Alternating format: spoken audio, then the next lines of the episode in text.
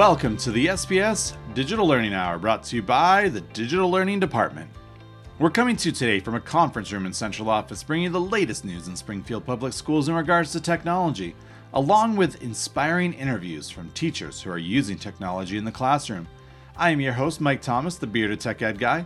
You can find me out on all the socials at Bearded Tech Ed, my website, beardedtechedguy.com, and of course, the digital learning page on my SPS. I'm excited to kick back into our Power Up Your Classroom series that we are doing. That was a great interview with Melissa Zeitz last week, and I hope to have more coming up very soon. But before we jump into the next level of the book, just go over a few news announcements and updates. First thing I want to mention is that the 23 Tools is continuing strong through the rest of this school year. Make sure you check out on the digital learning page or in the show notes a link to the challenge that we have created.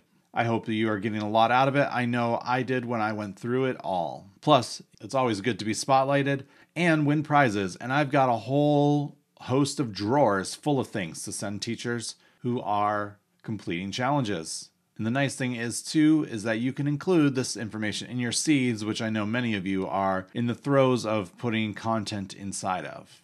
Some other news and announcements from the district on the My SPS page. Make sure that you check it out. There are discounted Thunderbird tickets. They haven't gone by yet, although, whenever you happen to listen to this podcast, they may have gone by at that point. Also, hopefully, you saw uh, Superintendent Warwick announced his retirement after a 48 year career here in the district. One of my goals is to try to get him on the podcast myself so that he can kind of talk about his journey through school, I imagine a lot of people are trying to get his attention now. And being superintendent, he has kind of got a lot of different things going on. So I'm going to reach out to him and see if I can get him on here so you can hear directly from him. Also, make sure you're getting your conflict of interest trainings done. Uh, there is Promise Fellows if you're interested in furthering your career here in Springfield. There's a lot of great opportunities. Promise Fellows is one of them to help you progress in your career. On to the blog side of things, hopefully you've had a chance to look at and check out the latest blog post all about the Wakelet portfolio.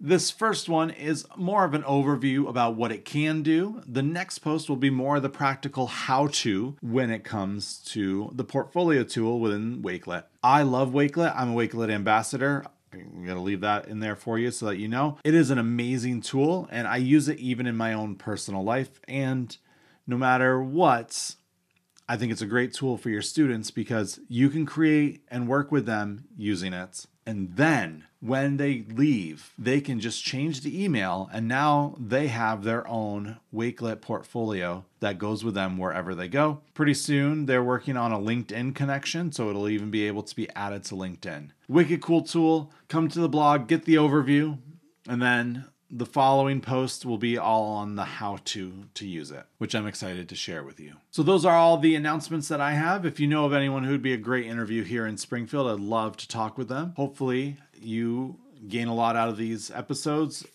in particular on these Power Up Your Learning episodes. There is so much great stuff in this book, and I know I'm only touching the surface of it. If you've not ordered the book yet, check out the show notes. There will be a link there that will get you a copy of this book, you can go ahead and purchase it there if you want to follow along. So we're going to go ahead and get started with that now.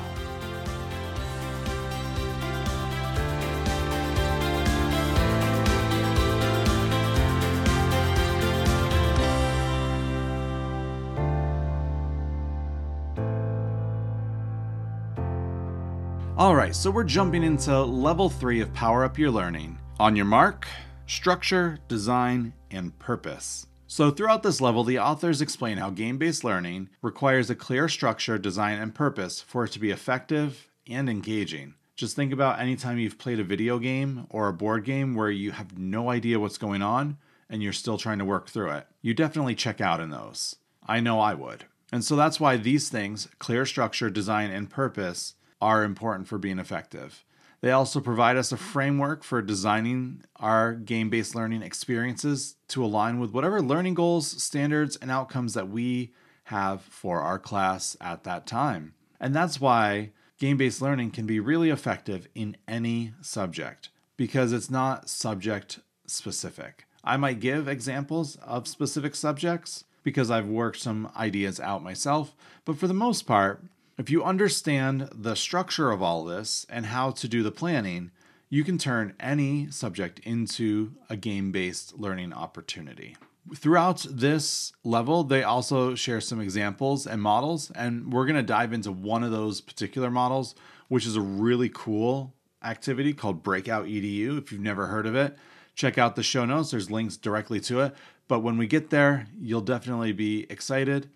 Some of these models that they talk about throughout this level include board games, digital games, escape rooms, and scavenger hunts. For this episode, let's dive into the main idea that the authors are trying to get across by asking the question what goes into designing meaningful and impactful instructional games? Goal of this level is being able to say these things, and they sound a little bit like I can statements. One of them, as I kind of laid them out after kind of reading through and summarizing here, was I can clarify the role that tech plays in game design and player motivation. I can, I can identify elements of the Power Up Classroom game based learning design framework. I'll consider the impact of content delivery and assessment on game design by looking at one tool in particular. And I will understand players' intrinsic and extrinsic motivators. When it comes to figuring out what motivates students, that can be a difficult task.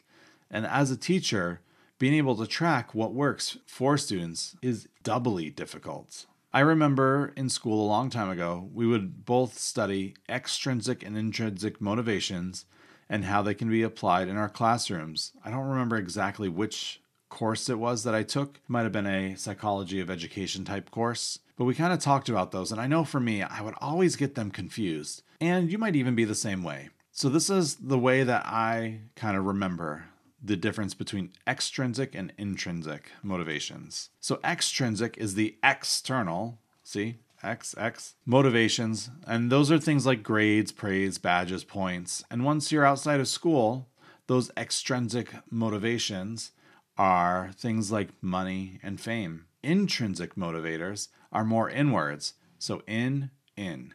Intrinsic, inside. So, things like intrinsic motivators are like curiosity, being excited to learn, having a hunger for it, having and trying to gain self worth and joy, and even your intellectual growth. So, extrinsic is outwards, intrinsic is inwards. Both are very useful in the classroom, but as a teacher, I always wanted my extrinsic to lead to more intrinsic so that when the students left my care that they would have the ability to lean into the intrinsic for the rest of their life. It's kind of a lofty goal. I know. I know. So when we're thinking about extrinsic and intrinsic motivations, we have to spend time kind of building that classroom and building those experiences. Creating moments of learning that engage and entice learners to dive into the content is the ultimate goal of any innovative educator. But what's the secret to motivating your learners? Motivation is tricky to control, so it's important to purposefully build opportunities for players to own and drive their learning. That's from page 36 in the book, and I think that really speaks to the idea of extrinsic and intrinsic motivations. And so, what's really cool is they have a design on page 37 of what a framework looks like.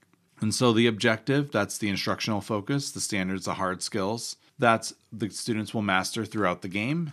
The design is the settings, the tools, and the actions the players will take through the game. The challenge, that's their why. Assessment, how are you going to understand that they have mastered the content that you're teaching? And then what next steps do you have? What kind of um, extensions of the classroom are you going to do with your students? I know for some of us, our extrinsic motivations, especially as we get older, is money to provide for the things that we need. Some people, it's they don't want to get in trouble; they want to stay out of it. And so that's for some that's motivating enough, but there's also others who that's not as motivating. And ultimately, and I like that the book points this out too, is that motivation is very personal and it can be difficult to track externally. And that's where we go back to that extrinsic and intrinsic motiva- motivations. Because hopefully, if we are creating intrinsic motivators within our students, they're going to be motivated to learn for life. And that's what we want. We believe in lifelong learning. So the next part in the book kind of dives into this idea of how does technology play a part in this whole process. And to explain that, they actually introduce us to game master James Sanders, who's the founder of Breakout EDU. Have you ever heard of Breakout EDU? I've had the ability to go to many conferences and I've been introduced to this awesome classroom tool. Breakout EDU is a sizable portion of this chapter, which means we'll dive deep into what it is and how it works. Breakout EDU is a mouthful to say over and over again, I just realized as I am talking. But it's an educational concept that combines elements of escape rooms with learning objectives to create immersive and engaging educational experiences for students. The breakouts usually include some sort of physical box, a breakout box, if you will, which contains clues, puzzles, and locks that the students need to solve to unlocking the box. The experience can be customized to suit various grade levels, subjects, and learning objectives. If you go out to their website, which I'm linking in the show notes, there's a whole host of how to do Breakout EDU with a variety of subjects and grade levels. So even kindergartners could do breakout rooms. Can you imagine the chaos in that kind of a room? I know I never taught kindergarten, but I would imagine that it would be full of chaos. But it'd be good controlled chaos that the students would be learning from. So there is that too. Breakout EDU experiences are some of the most incredible things that I've ever seen come into a classroom in the last 10 years. And their website can help teachers create their own breakout kits, or you can even just buy a straight up made kit. So teachers can create their own breakout kits or use pre made kits available through Breakout EDU's platform, which covers a wide range of topics and themes. Additionally, there is a digital version called Breakout EDU Digital, which allows for virtual breakouts and experiences that can be played online. One of the really cool things with Breakout EDU is that there's no negative reaction when the students get it wrong. Think about this. When we play a game and something goes wrong, there's usually some sort of negative reaction. Or when a student gets a question wrong in class, not even in a game, if there's some sort of negative reaction, it kind of turtles the student some. And so with Breakout EDU, if you get it wrong, you it's not a big showy thing like the lock just doesn't turn. It's amazing how students react when there is no one saying they are wrong and it helps them persevere throughout the problem solving process. So hopefully you're excited about Breakout EDU. Now I'm going to break down kind of like how they typically work. Um, you can include as much of this or as little as you want, but there are five main things to Breakout EDU. First is the setup, and that's usually you need some sort of scenario. Think of like an escape room and what you're trying to accomplish in that room. Usually there's some sort of setup, there's some sort of story that gives the context for the activity. And it could be related to whatever subject area, historical event, scientific concept, or anything else that you can possibly think of for your classroom. Next, you need clues and puzzles. Students are presented with a series of puzzles, riddles, or challenges that they must solve. Each step leads to the next part, and they're usually connected to the story that is set up at the beginning. The puzzles are usually designed to both be intellectually stimulating and relevant to the learning objectives of your classroom. You're not going to have them solve a cipher code without that cipher code having some sort of purpose. The next part is with these type of activities, they're not a you do it by yourself type thing. There's a lot of emphasis on collaboration. That's the third point that we're going to touch on here. And that collaboration helps improve the critical thinking, communication, and problem solving skills. Students must work together as a team, and every student has a unique set of skills and knowledge which will help decipher the clues and solve the puzzles. The next two, I think, are probably equally important and should not be skipped over, and that is time limit. Like escape rooms, there's often a time limit within which the students must complete the activity. Without this, the students will lack a sense of urgency and the excitement to the experience, and quite frankly, it could drag on a whole lot longer than you have planned. And then the last part is reflection. So once the activity is completed, there needs to be some sort of debriefing session where students can reflect on what they learned, how they collaborated, and what strategies were effective in breaking out of the challenge. Get it? Break out let's reflect on how you broke out. Yeah. A few other little nuggets from this section of the book and this level. A couple of other points the authors make is that music and sound can make a difference when it comes to creating an environment for gamification to happen and game based learning to happen. If I were to say start up, I don't know, Mario or Sonic or Pokemon or Star Wars, and you hear that music or the that's the Netflix one, if you were not familiar, your students would be able to instantly engage because they know those sounds and that music and where it comes from. So that's how sound and music can really help set up the environment for you. And then the last little nugget I'm gonna I pulled out of this section is when it comes to the overall design of the space, you really need to make sure that you have clear norms that the students have internalized when you start instru- I remember when I started teaching, there was this very popular book. I don't know if it's still handed out today, but it was called The First Six Weeks of School. It was a thick book, about a couple hundred pages, about how it's important to kind of set up your rules and your norms and how to create that collaborative classroom environment, or at least that's how I remember it, and how it's important to practice those expectations. I know that in fifth grade, one of the things I had to do was practice how do we walk in the hall? What does it look like for Mr. Thomas's class to walk in the hall? And practice and practice. And once we got it right, we would still practice because it's important to kind of build up those norms and have the students internalize it to know that, hey, you know what? I'm not supposed to be jumping around the hallway. That's not what we do in Mr. Thomas's class. And so it helps them practice what their expectations are and then later on it can get turned into a game.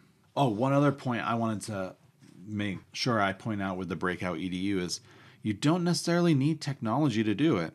On the website in particular, they have a number of different ways that you can use physical things and just physical things. Or you can use technology, or you can use both and have it combined. Because ultimately, you're trying to get the students to use whatever tools they need for that problem. And like always, I always want to make sure that I end on the ISTE standard that they have in the book because the book does point back to standards for each of these levels that we're talking about here. So with level 3, it aligns to standard 5 of the ISTE standards for educators. That's a designer standard. Educators design authentic, learner driven activities and environments that recognize and accommodate learner variability, and then there's three indicators. There's 5A, 5B, and 5C.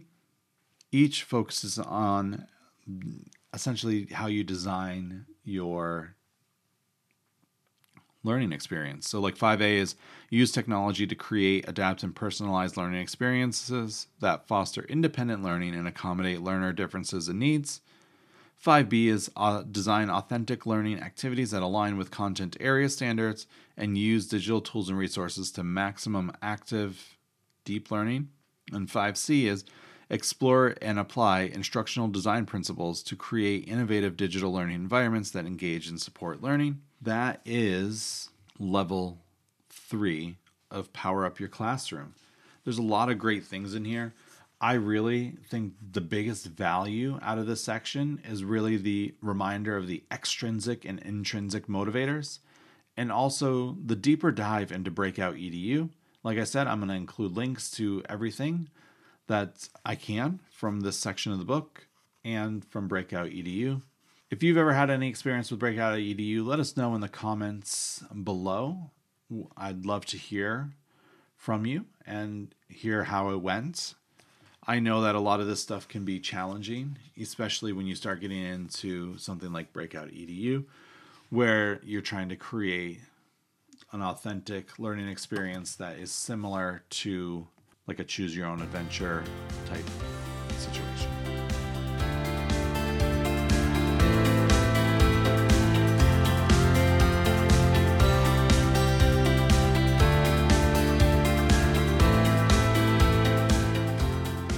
Wow, that was a lot today with Power Up Your Classroom Reimagine Learning Through Gameplay by Lindsay Blass and Cate Tolnai. If you still haven't gotten the book yet and I haven't convinced you, I'm still working on convincing you. So hopefully you have at this point if you've been following along. If not, there's a link in our show notes that you can go ahead and purchase the book. I highly encourage you to do it. Mine is all highlighted yellow, and I think that I will be holding on to it because I especially got it signed by them when I went to ISTE last time. So get the book, it'll help you with being able to apply this type of learning in your classroom. The other thing that we're going to wrap up with today is I am so very thankful that you're taking time to listen to this series on Power Up Your Classroom and the idea of game based learning and gamification. I know it can be challenging, I know it can be overwhelming to think about, but I highly encourage you to dive into what we're talking about. Your students will love it, and I think in some ways it will help you be the teacher that you're trying to be and uh, be engaging with your students in ways that will grow deeper and that they will remember for years to come. We all have those learning experiences that we remember from our young ages of elementary, middle, and high school, and the things that stick with us. And I truly believe that game based learning and gamification can be that for your students. If you liked this episode, please leave us a rating and review. That's how people find out about the podcast, that's how it grows. And I encourage you to do that. Make sure if you are subscribing to us that you share it with another teacher, another person who might be interested in this episode. I can't wait to dive into level four with you uh, next time. Level four is students as game masters, which let me tell you is awesome. So we'll dive into that. I am your host, Mike Thomas, the bearded tech ed guy, and this is the SPS Digital Learning Hour.